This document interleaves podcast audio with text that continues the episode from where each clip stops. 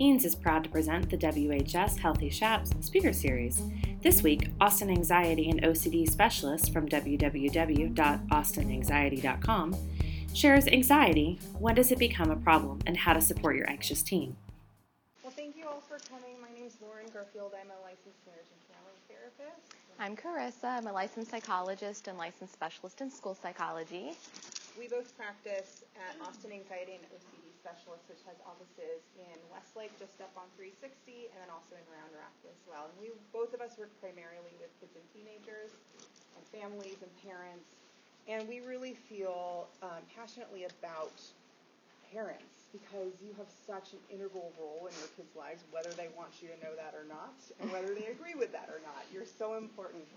I think both of us, our experience um, clinically has been we can work very effectively one on one with a teenager, but most people, most kids, most youth go home and they don't go like, all right, guys, like let's make some changes. I'm ready. I got like my goals. I'm going to meet every one of them, or I'm going to start setting boundaries over here. No, they need additional support from the wonderful adults in their lives that are that know them well and know how to help. But sometimes it's also really hard to know how to help your kids, so we're going to try to shed some light onto that. Okay, so before we get into what you're here to hear today, we're going to touch on this important note because this is something that's an ethical responsibility that we have as therapy providers. So we are therapy providers, but what we're wanting to say first and foremost is we're not providing that today, right? We're not providing treatment or intervention today. That our presentation is for educational purposes. Um, and in that sense, we wouldn't intend for anything that we're saying to take place of something that you're um, receiving as sort of guidance for your teen or yourself in terms of a mental health professional you might be already working with, someone who really knows your family and knows your teen's individualized needs. Because one of the things we focus on first and foremost when we have our patients is developing a therapeutic relationship and really understanding the individualized needs of the teen and then tailoring our treatment to that. So this is educational in nature, and that's just something we have an ethical responsibility to talk about. So we'll go ahead and get started. So yes, we're we are therapists, but not your therapists. Yes. so we're unable to give personalized advice. Um, so just keep that in mind. So, you know, I whenever I give a talk, whether it's on anxiety or stress or screen time and social media, I always like to talk a little bit about the lens that we're looking through, which is to keep in mind where adolescents are developmentally. So the developmental tasks of adolescents are primarily around identity building. Um, your teens are trying out kind of different ways of being in the world, whether that's how the clothes that they wear, the music that they listen to, the peers that they interact with, kind of the personas that they put on. Am I going to be like really extroverted today? Am I going to be like really like oppositional today? Um, and they're trying out different things to really form who they are also separately from their families. They're starting to individuate from you, which is so hard, I know, and um, trying to figure out, like, who am I in the world? And so peer relationships become really important.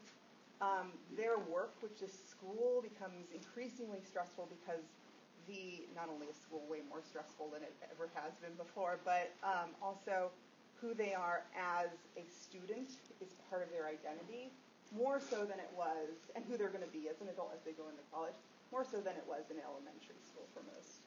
Um, they also are wanting to fit in and be liked um, and have more independence and responsibilities, whether they want it or not.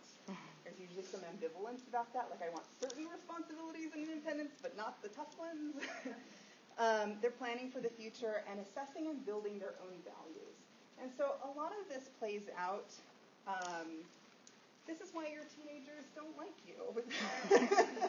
because they're really pushing against you to see, like, who am I separate from you?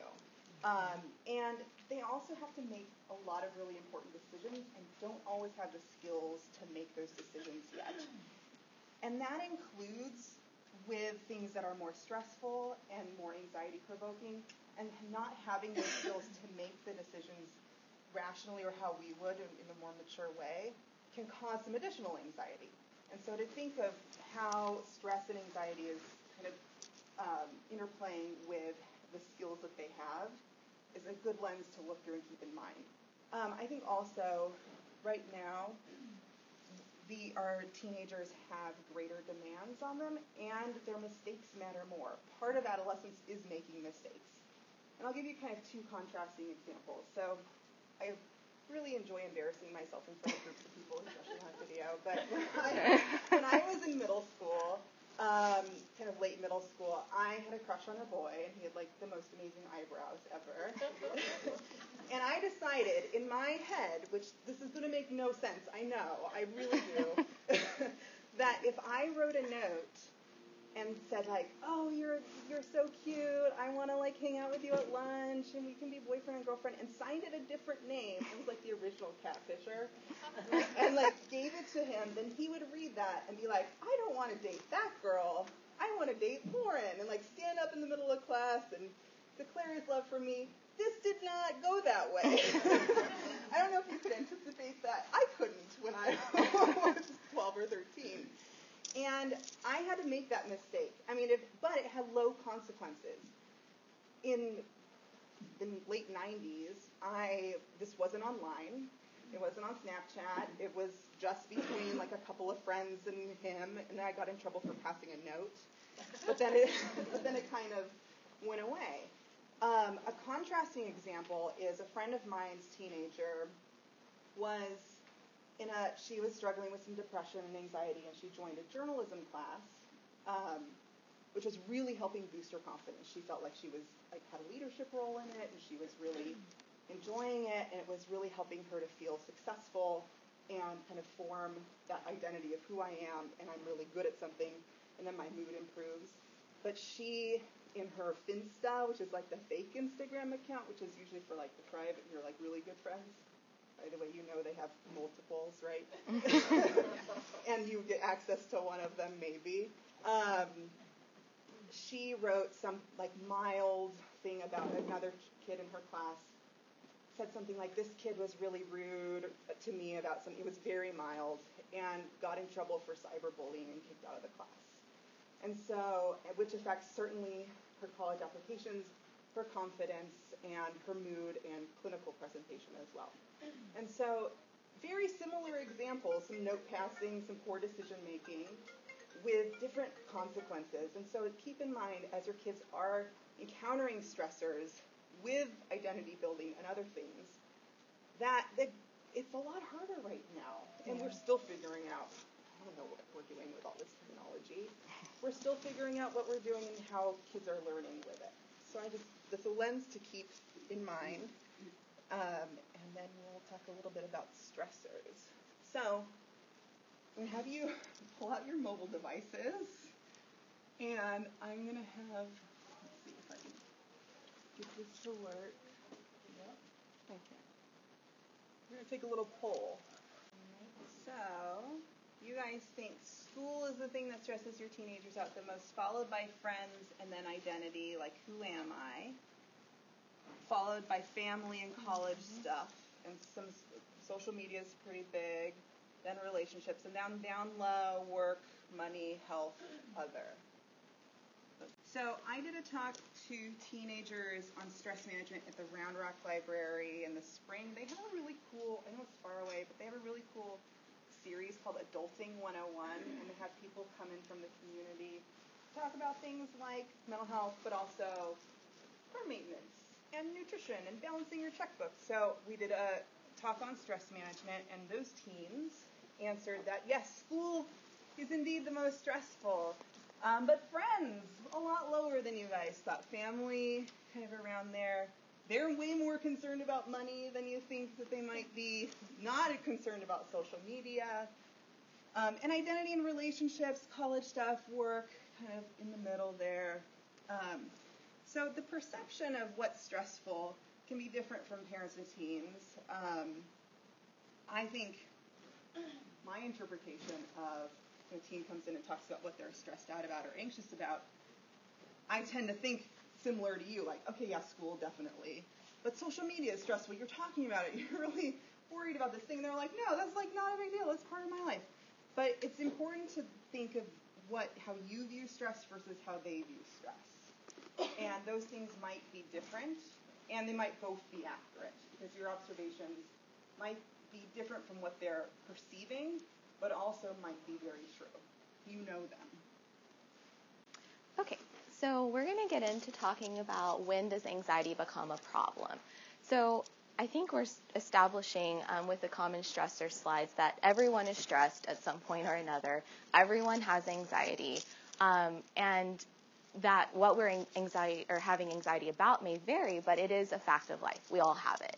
Um, and it actually has benefits, right? Anxiety is our body's alarm system. It's the reason that we're able to be prepared for important events. It's the reason that we react when our, our life might be in harm's way. So, in healthy doses, it can be very supportive. Um, when it becomes a problem is when it becomes prolonged, when it becomes too intense, too frequent, and interfering in your child's life. So, when it interferes in their ability to engage in their daily necessary functioning tasks. For our teens, most of them need to be involved in school in some way or another, attending, engaging there. When that starts to be interfered upon by the anxiety, that's your hint. Maybe there's a problem here. Um, and then also when the anxiety starts to interfere and your teenager actually being able to go out and engage in the things they desire to be part of, the things um, that they may have goals and aspirations around, but anxiety starts to interfere in that or hinder that in some way. Um, I can think of a teenager now who she loves soccer, um, absolutely talented in it, and wants to be part of her school soccer team very badly, um, but her anxiety around her performance is detrimentally hindering that right now. And so her parents aren't as concerned about this, but this is something super important to her. So it's valuable in that sense and it warrants attention. So you're on the lookout for when it's prolonged, when it's too intense, too frequent, and when it's interfering in their ability to function with the necessary tasks of their day, as well as what's important to them. You want to say something? To that with functioning, yes, school definitely. Am I able to go to school? Am I able to engage in school? If you're seeing changes in grades and attention. Mm-hmm um, but also with friends, if there's usually a social butterfly and are suddenly withdrawing to their room and don't want to hang out with friends, that's an indicator like, hey, what's going on? I want to mm-hmm. ask some more questions. Or changes in sleeping and eating are really big too. Yeah. So it could be functioning kind of across the board. It could be social, it mm-hmm. could be um, occupational, which would be school. It could be family functioning. Maybe um, they're they used to, and you're looking for changes. If they've always kind of you know come and gone, it might not be a change, but if they used to talk to you about everything and now they're isolating, that may be something mm-hmm. to notice as a change in functioning. Okay. We're going to talk a bit about these different anxiety disorders. This is not an exhaustive list of the, uh, all types of anxiety disorders. Um, and as you might imagine, each of these could serve, have their own presentation or several presentations to go over what all of the features are and treatment would be. But I'm going to just give a brief description about these. So starting with specific phobia, this is actually one of, or it is the most common anxiety disorder, and I tend to feel like in my interactions, just professionally and personally, most people know something about what a phobia is. Um, so it's intense irrational fear about a specific situation or a specific object. So you might think of common things like a phobia related to the weather, or a phobia of needles, or a phobia of heights. And oftentimes, it's the fear is irrational and so intense that the person in experiencing this starts to avoid any situation that might even give them a teeny tiny bit of exposure to whatever it is that they're afraid of. Um, with generalized anxiety disorder, just as it says in its name, this is anxiety that's not prescribed to this one thing, but it's um, generalized, right? It's this person is starting to develop excessive, intense fear and worry about a, a variety of topics, right? So stuff going on at school, their social interactions with people, their relationships, you know, work. Just these are the what ifers, right? The what if this, what if that, and oh my goodness this, and oh my goodness that, and it's a tendency to um, overthink and then cat- have a catastrophic thought in terms of what's going to happen. You know, something bad is going to happen, and then an underestimation of their ability to cope with it if it actually does happen. Um, social anxiety disorder. Um, so a lot of people start to think of shyness. It is shyness, but it's shyness amped up, right? So it's when um, this person starts to develop intense fear and anxiety about how other people are evaluating them in, so, in social situations, right? So um, they might avoid those social situations altogether. I'm not going to go to the party because I'm so worried about what everyone's going to think about me when I get to the party, and I don't want to talk because everyone's going to analyze every little thing that I say. Or if I blush, people, everyone's going to notice that, and everyone's going to think I'm ridiculous, and everyone's going to know I'm anxious in this situation. So um, that's what social anxiety disorder would be about. In terms of selective mutism, um, you know, we do tend to see that start earlier on in the years than a teenager, um, but I certainly work with teachers who still present with selective mutism. So this is when the anxiety is centered around talking. Um, so yes, it might be that in a social situation I'm anxious about some sort of negative evaluation, but it's really related to the speaking component of that. So one way I distinguish between social anxiety and selective mutism is that a child with selective mutism is going to be anxious about speaking, and that might um, interfere in their social interactions, but they might be more willing to go socially interact in some sort of like nonverbal way, right? If it's a younger child, you'll see a child with selective mutism more inclined to go engage in nonverbal play than a child with social anxiety who just doesn't want to be in that social situation at all. Um, in terms of panic disorder, this is when you're having recurrent, um, unexpected panic attacks. And so I do want to say that having a panic attack or having panic attacks doesn't necessarily link to having panic disorder. You might have panic attacks in association with social anxiety or generalized anxiety. But when it becomes panic disorder is when your p- panic attacks are recurrent, unexpected, and then the person starts to develop fear and heightened anxiety about having them again. Um, maybe they start to alter their behaviors because they had a panic attack at the movie theater and they're not going to go back there again because that's a setting that got contaminated, so to speak, by having that panic attack there. They might even start to avoid um, certain activities where their physiological sensations might mimic what a panic attack feels like. So exercise, right? We exercise, we sweat, we our heart pounds, we might be short of breath and those things kind of feel like some of the symptoms of a panic attack, so sometimes they might start avoiding physical activity. Um, agoraphobia, this is essentially when the anxiety starts to be related to exposure to real situations or anticipated exposure to situations where you start to feel like I can't get out of here. If I go there, I can't get out, and what if I have a panic attack there? And that's going to be so embarrassing. And being able to escape is what they start to feel worried about, right? They're not going to be able to escape. So things like I don't want to take public transportation. What if I can't get off? Um, I don't want to be in a large crowd. I'm not going to go to the concert. Um, or even in closed spaces too, because there's the fear of I can't escape. Um, and sometimes you'll start to see the uh, person staying home, right? Because home is safe and going outside of the home. I don't know what kind of situation I might get into that I'm going to have a panic attack in and then I can't get out of it. Um, and then lastly, separation anxiety disorder. Again, probably something you're going to see more commonly in kids younger than teenagers, but it certainly still can exist for some teenagers. And this is when you have a lot of distress and anxiety about being separated or anticipating separation from your major attachment figure. So oftentimes it's the parent or some sort of primary caregiver in the per- in the child's life, and you know they might have recurrent worries about what's going to happen to my mom when she's away from me, and maybe something bad could happen to her, or what's going to happen to me, or I'm going to get kidnapped, or maybe they even have nightmares around um, the theme of separation. So, I think one of the hardest things to know as a parent is when to intervene and then how. We'll that. But like, when when is this normal stress, and I'm just going to let my teenager handle it? And see what happens and they're going to make mistakes maybe maybe they'll get through it successfully but i'm going to allow them to do their thing. Or when do i need to step in? And so i want to phrase or i want to give you the question of like who owns this particular problem? And you're going to ask yourself um, four questions. And this is for anxiety stress and other things as well. The first is um, are your rights being disrespected um, could anybody get hurt in this situation? Is anyone's property being threatened? So these are more kind of on the behavioral side. And most importantly, is my teen unable to take the responsibility? This is the key question.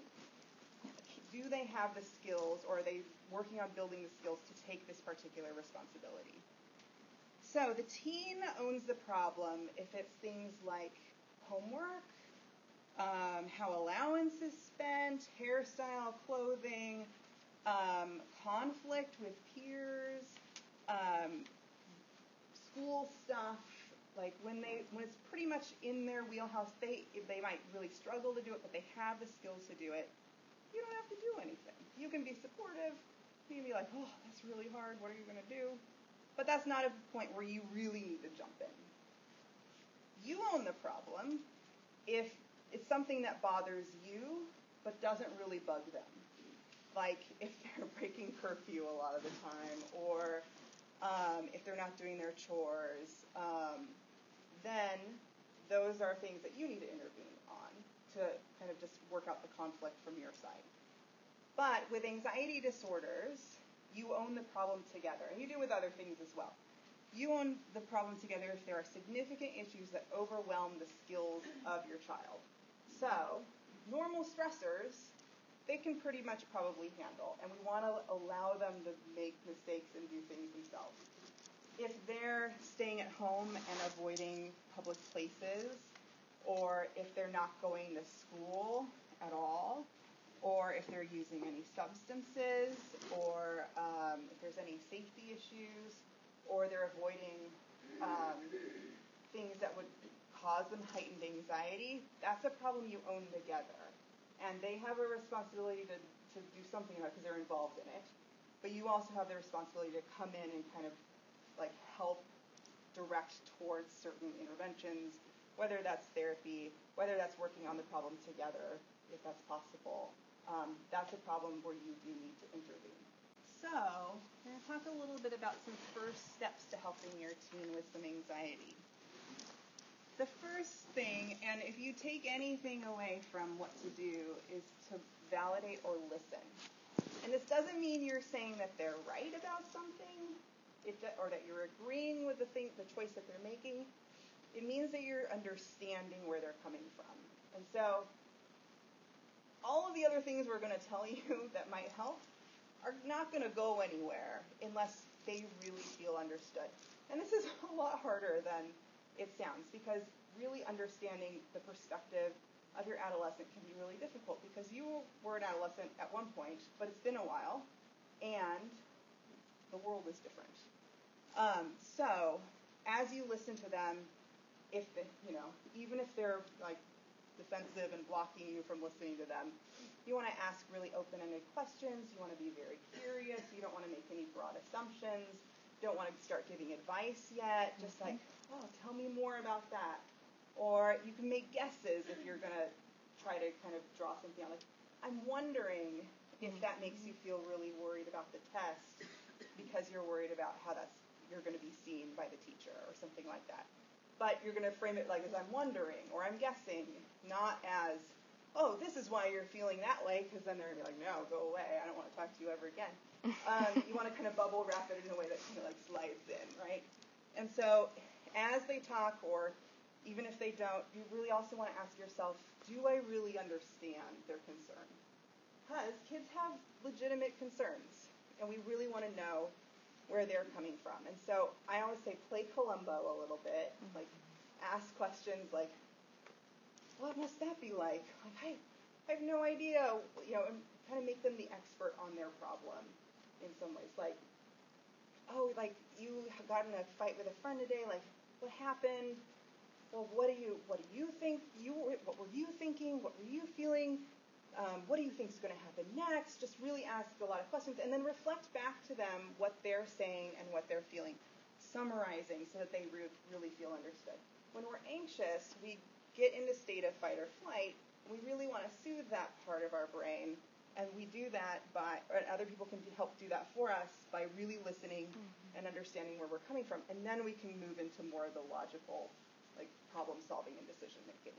So listen, main thing. Yes, absolutely. I'm going to talk about the modeling bullet point and the four points under that.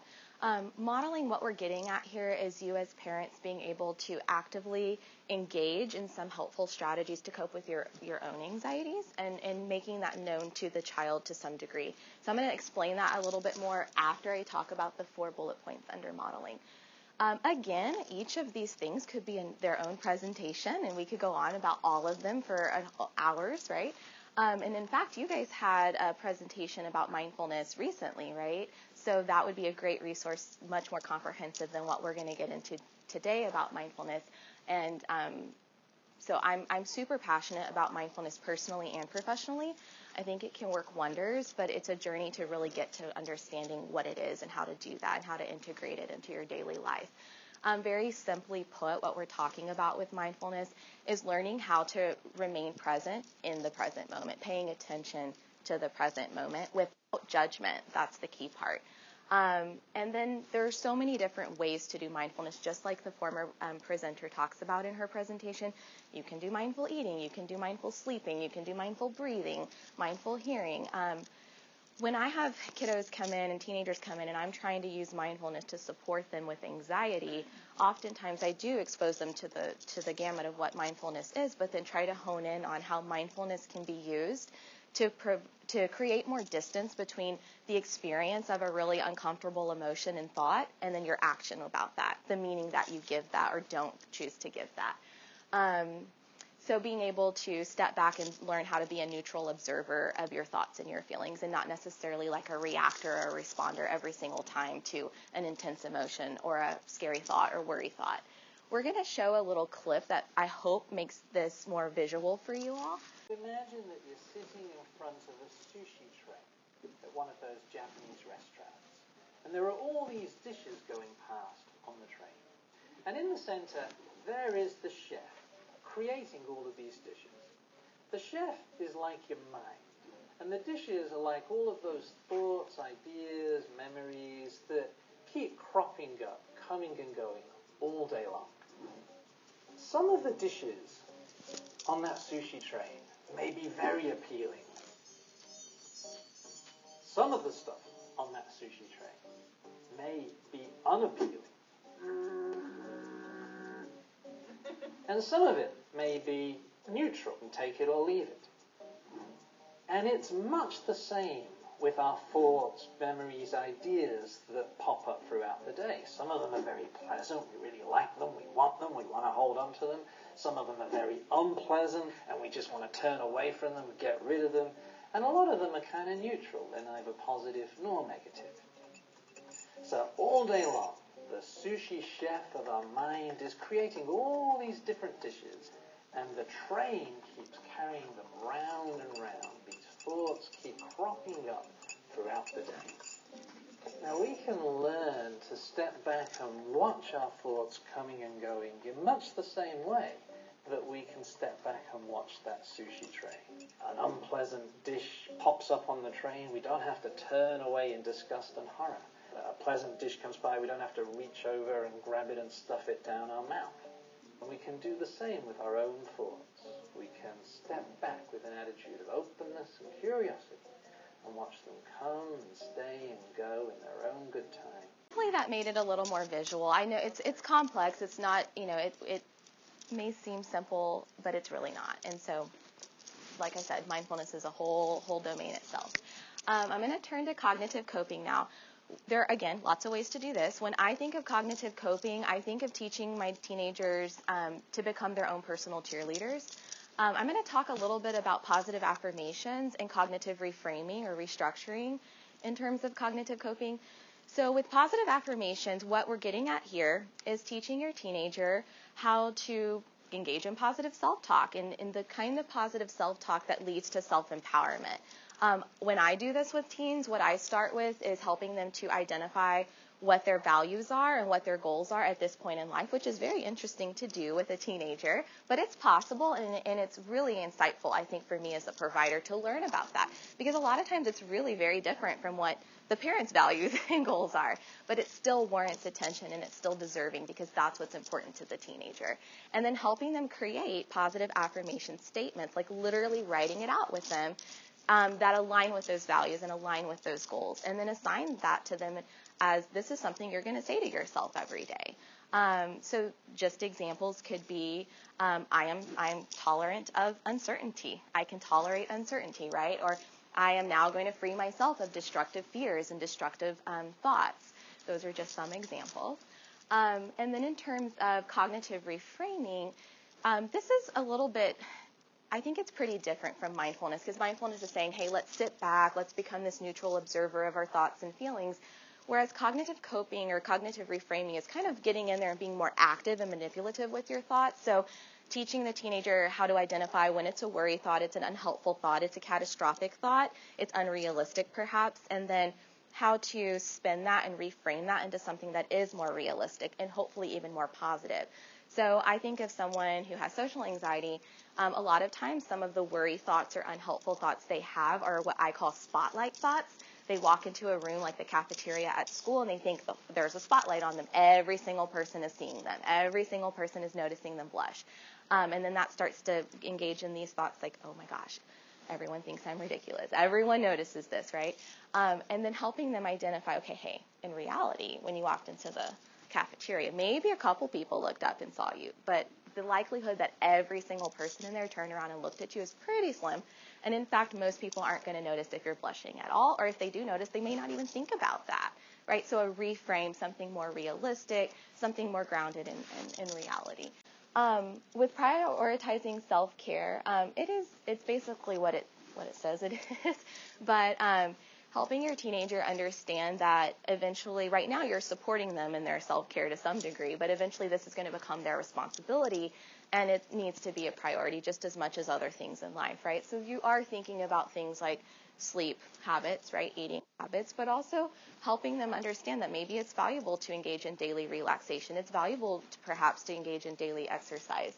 Um, how to also think of the importance of if you're someone who thrives on your on your own and having individual time, which I do, I have to have it every day. If I don't have it, it's very noticeable.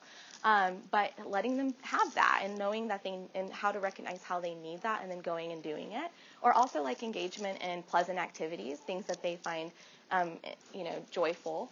And prioritizing that on a day-to-day basis, even if it's just five minutes of, of self-care, it, that's that's worthy. Um, I know it's setting boundaries. It's pretty tied to that um, how to put yourself first, how to say no to things, right? I think it's a really important skill for people to learn, not just teenagers, but us as adults too, to say no to stuff. When we know if we say yes to that, it's going to add something to the plate that makes the plate crumble. Like being able to recognize that from the outset and determine that saying no is an okay thing to do. It's an okay thing to do, and you can do it politely. You can do it. Um, and or maybe figure out um, if there are other things that you're engaged in that really don't need your attention right now, and that thing could be added to the plate um, in a healthy way. But helping them navigate those situations, how to say no to you know social invites when they really know that that night they just want to go home and they need sleep and they want sleep, and not feeling um, unnecessarily guilty about saying no to things. So with modeling, essentially what this is is you guys engaging in those things and then making it recognizable to your team that that's what you're doing by talking out loud in terms of what you're thinking, right? So if you um, come home one day and you've had stress and, and you're maybe engaging in some worry thoughts and some catastrophic thinking, like owning that and identifying out loud that that's what's happening for you and then reframing it out loud too, right? You know, hey, I, I've had a really tough day um, I'm, I'm feeling like I need some time to myself, and that's what I'm going to go do. I'm going to take five minutes and I'm going to go take um, a hot shower because that's what I need to do. That's like modeling prioritizing self care. Or, you know, Janet down the street is having this um, neighborhood party, but it's a night where, hey, we've all had a stressful week. We just need to chill out. We're going to sleep. We're going to watch movies. We're just going to relax. And it's okay. Like, Janet's, Janet's going to be okay if we're not there. That kind of stuff in terms of modeling setting boundaries. I think I remember what I, what we were talking about. Okay, good. The cognitive coping. Let's say you've had like a stressful day, for instance, or like a coworker um, sabotaged your work or something. You can think to your, you know, you might say, "This was really hard, and mm-hmm. I really am angry about this." You're identifying the emotion, and I'm having the thought, which is mindfulness, right? You're observing a thought. I'm having the thought that work is never going to be okay. Everyone's going to think poorly of me. My coworker ruined this. This is the worst thing that could ever happen. And I'm noticing that those thoughts aren't necessarily true. So instead, I'm going to try to really, and just narrate your own thought process. Instead, I'm going to really think, okay, well, this was an unfortunate situation. I wish this hadn't happened. I am feeling angry. But I don't think it's the worst thing that could ever happen. And I can probably figure out some way of problem solving around this and then resolving it with my coworker. So you're kind of going through how you're changing and restructuring yeah. your own thoughts that make it more that make them more realistic, as opposed to kind of this catastrophizing mm-hmm. um, thought process that would be initially. So you're stating the initial thought process, then stating the restructured thoughts yeah. with emotion identification and validation of your own emotions. Like, yeah. yeah, I am angry. This was yeah. really hard. And I also think it's not the worst thing, and there are some steps that I can do to solve the problem. Yeah. And in her example, when you do that, you're and you do this habitually, it becomes part of your family's culture then. It's like this is what we do. And also it, it, it shows that it's okay to feel uncomfortable. It's okay because you can't control what kinds of emotions you're gonna have. You can't control your pop up thoughts. You can't do that. so what we're trying to do is say allow them to be there and then what your response is behaviorally to that is something you are going to have more success in having control over.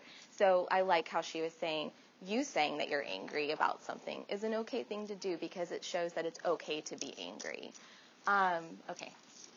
And then externalizing symptoms is just kind of a linguistic trick. And we use this a lot with both younger kids and teens mm-hmm. and even adults as well, where you're referring to the symptom or the feeling as something outside of them when anxiety is inside of us, it's really vague and like feels icky, and we just don't know what it is, especially if it's generalized and oh, I don't even know. And it's hard to determine why, and I don't want to talk about it. But if we refer to it as something outside of you, so you're even just adding the word the, the anxiety is telling you to worry about this and this and this. Then outside of them, and there we have a little bit more perspective and control when it's something external, mm-hmm. as opposed to something that's like me and I, it's so un, you know, difficult to understand. And so if your teen comes home really anxious about something or really stressed out, you might say, oh, anxiety is really kicking your butt today. Mm-hmm. Like the anxiety is telling you that this is the worst thing that could ever happen. The anxiety is telling you if you don't do well on this test, you're never going to get into college and you're going to wind up under a bridge with a pet raccoon. anxiety is really being a jerk right now. So then it's something separate from them, and then you can say it allows some additional perspective. Does that make sense? Okay, and then with strength identification, um, this is where you're supporting your teen and identifying what their strengths are and then identi- identifying ways to um, utilize those strengths on a day to day basis.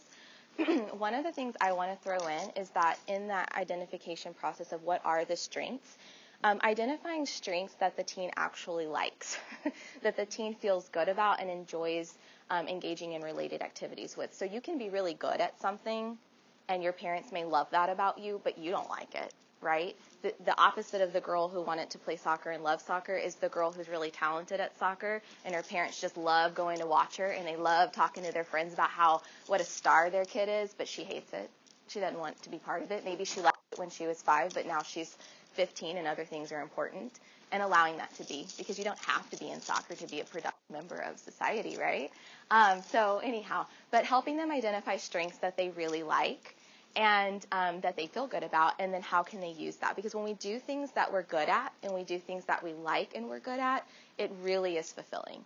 Um, think about you and what you think you're good at, and when you get a chance to really pronounce and maximize on that, you feel good. You probably have a better day than than not, right?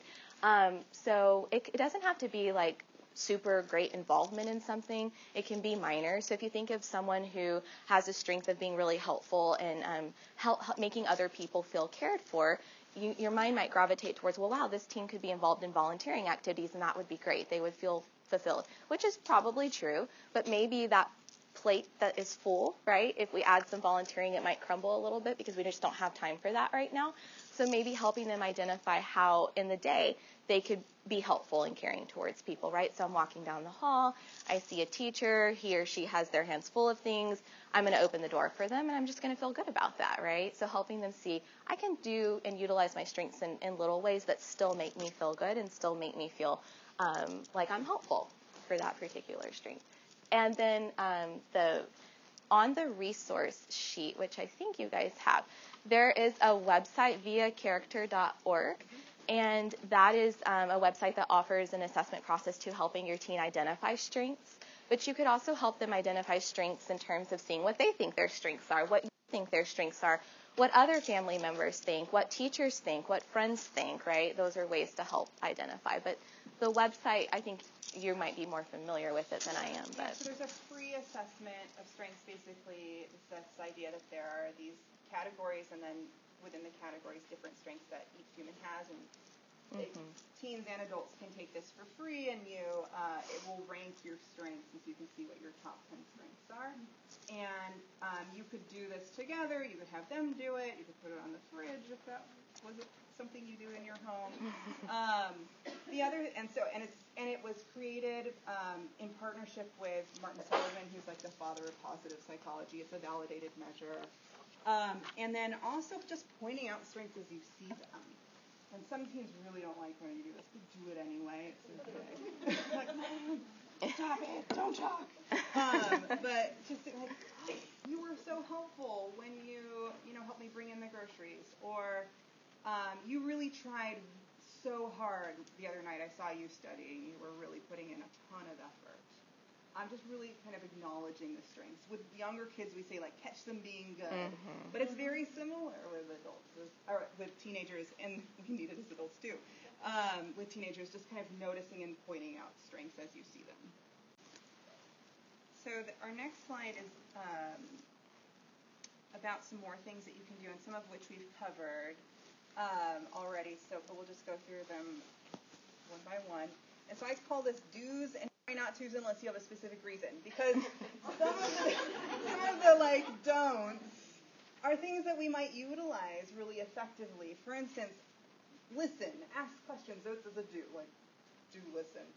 Um, the thing that I hear most from teens is like, my parents don't understand me, which is part of being a teenager, is that you don't feel understood because you're don't totally understand yourself either. But they also want to feel like you're trying and listening as best as you can.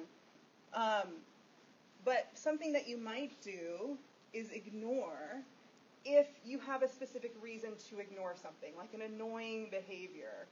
Um, then you might ignore it. But if it's a valid concern or if it's just some, a feeling that they're having, um, it, try not to ignore. Like, try to engage, try to at least say something, try to notice.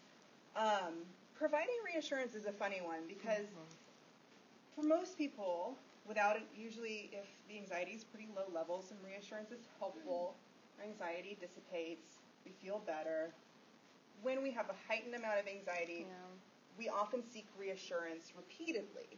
And that reassurance ends up reinforcing the anxiety itself. Because then I don't learn to really deal with it and sit with that uncertainty myself. And it's so counterintuitive to not give reassurance. Right. Yes. We all want to comfort each other, especially our loved ones. We want to say it's going to be okay. But, not, but be aware if your teen is seeking reassurance repeatedly, especially about the same things, then it might be like, okay, maybe this is part of the anxiety. And maybe I need to say something like, I know we've talked about this before, and I know you know my answer already, and I think you totally got this. Mm-hmm. As opposed to, it's going to be okay, here's all the facts, let's go look your symptoms up on WebMD. Bad idea. um, instead of providing reassurance, provide assurance that you know that they can do it and that they can tolerate the uncertainty. Right. Because if one thing's for certain, there is uncertainty in life, right? um, and don't assume that they that if you could do something that they can do yeah. it because you have many more skills than they do they're learning, they're building, they're watching you, and they're figuring it out, but they can't do some stuff. Or even if you could do it when you were their age, or their peers can do it, doesn't mean that they can too. Um, we were talking about the cognitive coping, mm-hmm. so do mm-hmm. challenge thoughts very gently and with a lot of empathy, like, oh, this test is really, really hard. You're really worried about it. There's your empathy. There's your validation. Like, how, on a scale of 1 to 10, how hard is it? And now we're kind of evaluating how big of a problem is this in relation to how big the emotion is.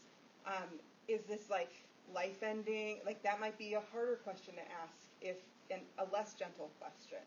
Um, but we want to also like just gently challenge thoughts as they come up. Um, and try not to push. You know, I think we fall into the trap easily of like, well, but like this is just one test. It's not a big deal. Like mm-hmm. you should just let it go. Or like, come on, you you just need to study more or you know kind of really push them to come up with a more rational thought that doesn't go very well because they don't really because for them it feels very real even if they know and have the insight that it's irrational. Um, do teach and model we've talked about that and don't take over or do nothing. So you don't want to jump in and solve all the problems for them we want them to learn how to be adults. Um, but also there are a lot of cases where you don't just sit back and do nothing especially if you share the problem. if um, the, so we all do things that enable other people's anxiety. Um, every family member does this for everyone else. Um, so, for instance, if every time, um, I'm trying to think of a good example of this. I can only think of OCD examples. I think that's okay. Yeah, that's so- what's coming to my mind. a common like example of OCD would be if a, uh child has contamination OCD and washes their hands repeatedly. A parent might enable that behavior by providing a lot of hand soap and a lot of paper towels. And we would want to gradually back off providing that much hand soap because that's enabling the anxiety. And so um, you want to kind of pay attention to what are the things that I do. Do I drive my if my teen is afraid of learning how to drive, do I drive them everywhere that they go? Or do they have to kind of feel a little bit of that anxiety or the consequence of not learning to drive? If um, they are failing a class, do I jump in and um, get them all the study materials and Email the email teachers. the teacher, and then I'm enabling the anxiety to really like stay up rather than having them problem solve and work through it themselves. So you want to withdraw, usually gradually, what you are doing. And don't just withdraw support. You're not just being like, you're on your own, guys. um, you also want to be really supportive and empathic, um, but also not doing behaviors that enable the anxiety itself. Um, celebrate successes, which may look different for each person, um, depending on what they're trying to be successful at or what their skill level is at something. Like if I'm horrible at math, which I am, and I get like a C on a test, that might be a success for me. And so we want to celebrate that. Um, and don't just dismiss success, not like, ah, yeah, that's over, we're done with, woohoo, or that wasn't good enough, or ignore it. We want to definitely celebrate. And then growth versus fixed mindset. So a growth mindset is that the effort that we put into something is what makes us successful rather than the innate talent that we have. So you want to say things like, you worked really hard at that. You put in a ton of effort. As opposed to, you're really good at that. You're, you're such a natural at that thing. Because if we think it's an innate talent, then um, if I get to a point where it's too hard, I'm more likely to give up because I just don't have that talent. And then help them bounce back from mistakes and build resilience. A lot of that is going back to the listening stuff. And then kind of gently moving into what are you going to do about it? And then try not to criticize as well. Okay. So our last few slides wrap up with when you might need to seek additional support outside of yourself as the parent or your family network, um, and then where to go for that. So the first slide, I'm going to touch on teen, parent, and risk and safety factors that might be indication we need extra help here. Um, and technically, the risk and safety factors fall under teen factors, but I put it as its own bullet because it's so important.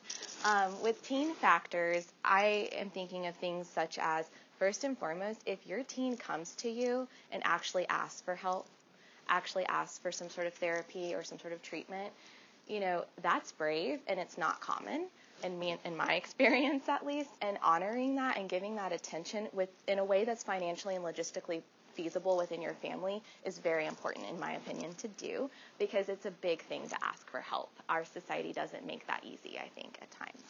Um, and if your teenager is in a spot where they're not necessarily receiving or accepting the help that's being provided you know from the people around them or they're they're accepting and receiving of that support and help but it doesn't seem to be doing the trick it doesn't seem to be alleviating that interfering um, you know prolonged intense anxiety that still is existing that might be an indication of it's time to think about additional support and then also like lauren kind of hinted at earlier on in the slide i mean in the presentation if your teenagers sleep and eating habits are significantly different than they had been prior um, or if they stop engaging in things that they used, you know, just recently really enjoyed and loved. If they're persistently sad, persistently tearful, um, they're all irritable every day, probably to some degree. But if that seems like, hey, my other friends' kids, like they're irritable too, but mine, this just seems like it's it's more. Something's off here. Listen to those things and I'm not a parent, but I do believe a lot in a parent's instinct in terms of what's going on with your kid. And you might just know, hey, something's up, something's not right.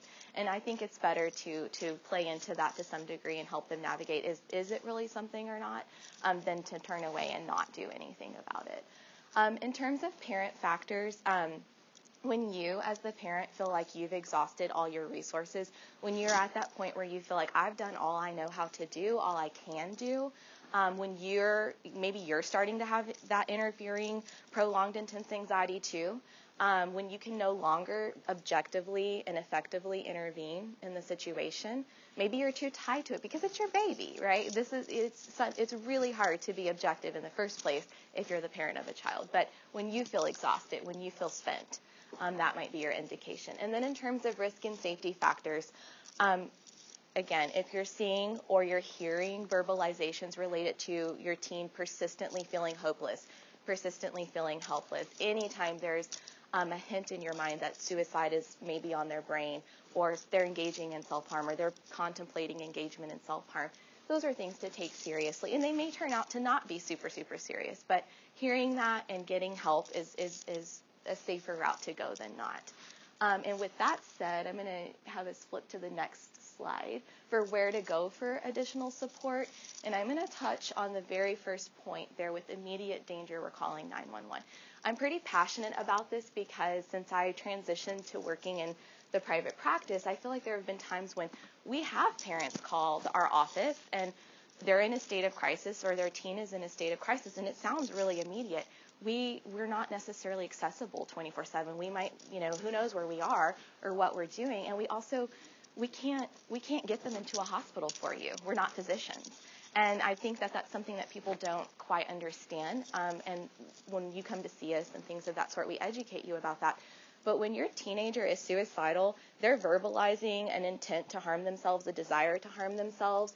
When they have a plan for how they're going to do that, and when they have an access or a way to access what their plan would be, that's an immediate emergency. That's a time to call 911. And even though it's obviously going to be very, um, you know, trauma-inducing for yourself to call 911 about your child.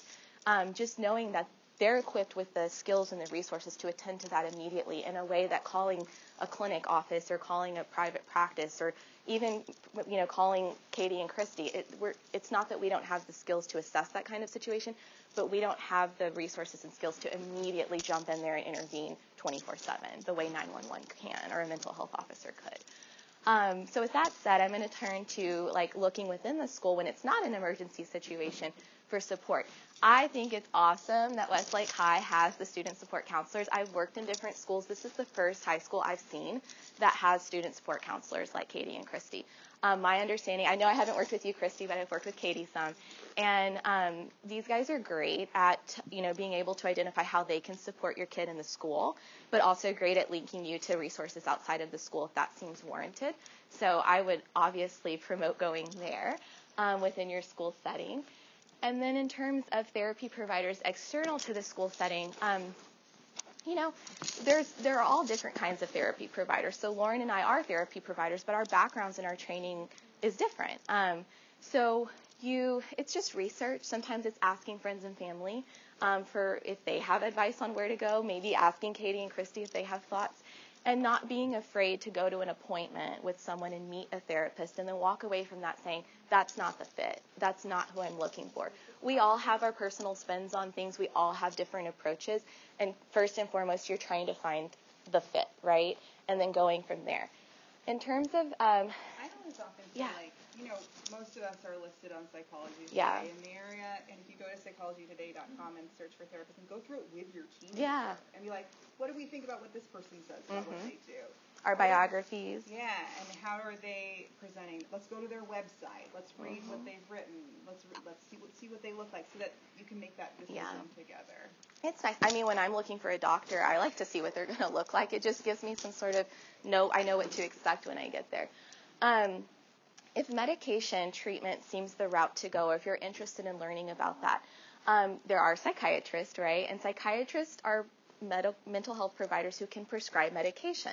Lauren, or myself and Lauren, we cannot. Um, and you guys cannot, right? So you're looking for a physician if you're looking for someone who's going to be able to prescribe medication for treatment for your child. Um, and psychiatrists aren't the only kinds of physicians who will prescribe mental health um, medication. Um, it, you you might run into some physicians, some pediatricians who will. Neurologists oftentimes will work with kids who have anxiety and ADHD, for example. Um, I just personally tend to gravitate towards psychiatrists when I think of referring my kiddos, my patients, just because they have that specialized. That, I mean, psychiatry is learning how to treat mental health from a medical standpoint or a medicine standpoint. So I just that I like that specialty. Um, and then lastly, assessment services. So what I'm getting at here is um, if you you know maybe you've gone to a therapy provider or you've seen a psychiatrist or or the, some someone in the school like a teacher or a, a counselor is saying hey whatever's going on it just seems pretty complex or we're not we can't quite figure this out and we maybe going and having a comprehensive assessment done where tests are being given that allow your child to be kind of compared to what's a normed population and having really um, structured, in-depth interviews and putting that all together into this holistic picture of your child could provide you some really helpful information in terms of what's going on and then how do we use this um, information to guide what their treatment plan should look like. So sometimes it's appropriate to seek those sorts of assessments through your school psychologist. Um, but sometimes it's not. Sometimes that's not appropriate, and there are assessment um, services outside of the school. Usually, you're going to be on the lookout for psychologist, um, a school psychologist, and sometimes even clinical psychologists do have expertise and experience in, in doing these assessments. And the last thing I'll say is it's we're not I'm not trying to imply that if you just go to therapy you're not going to have assessment. Part of therapy if you're going to a good therapist is to assess and to determine what the problem is before you start treating, right?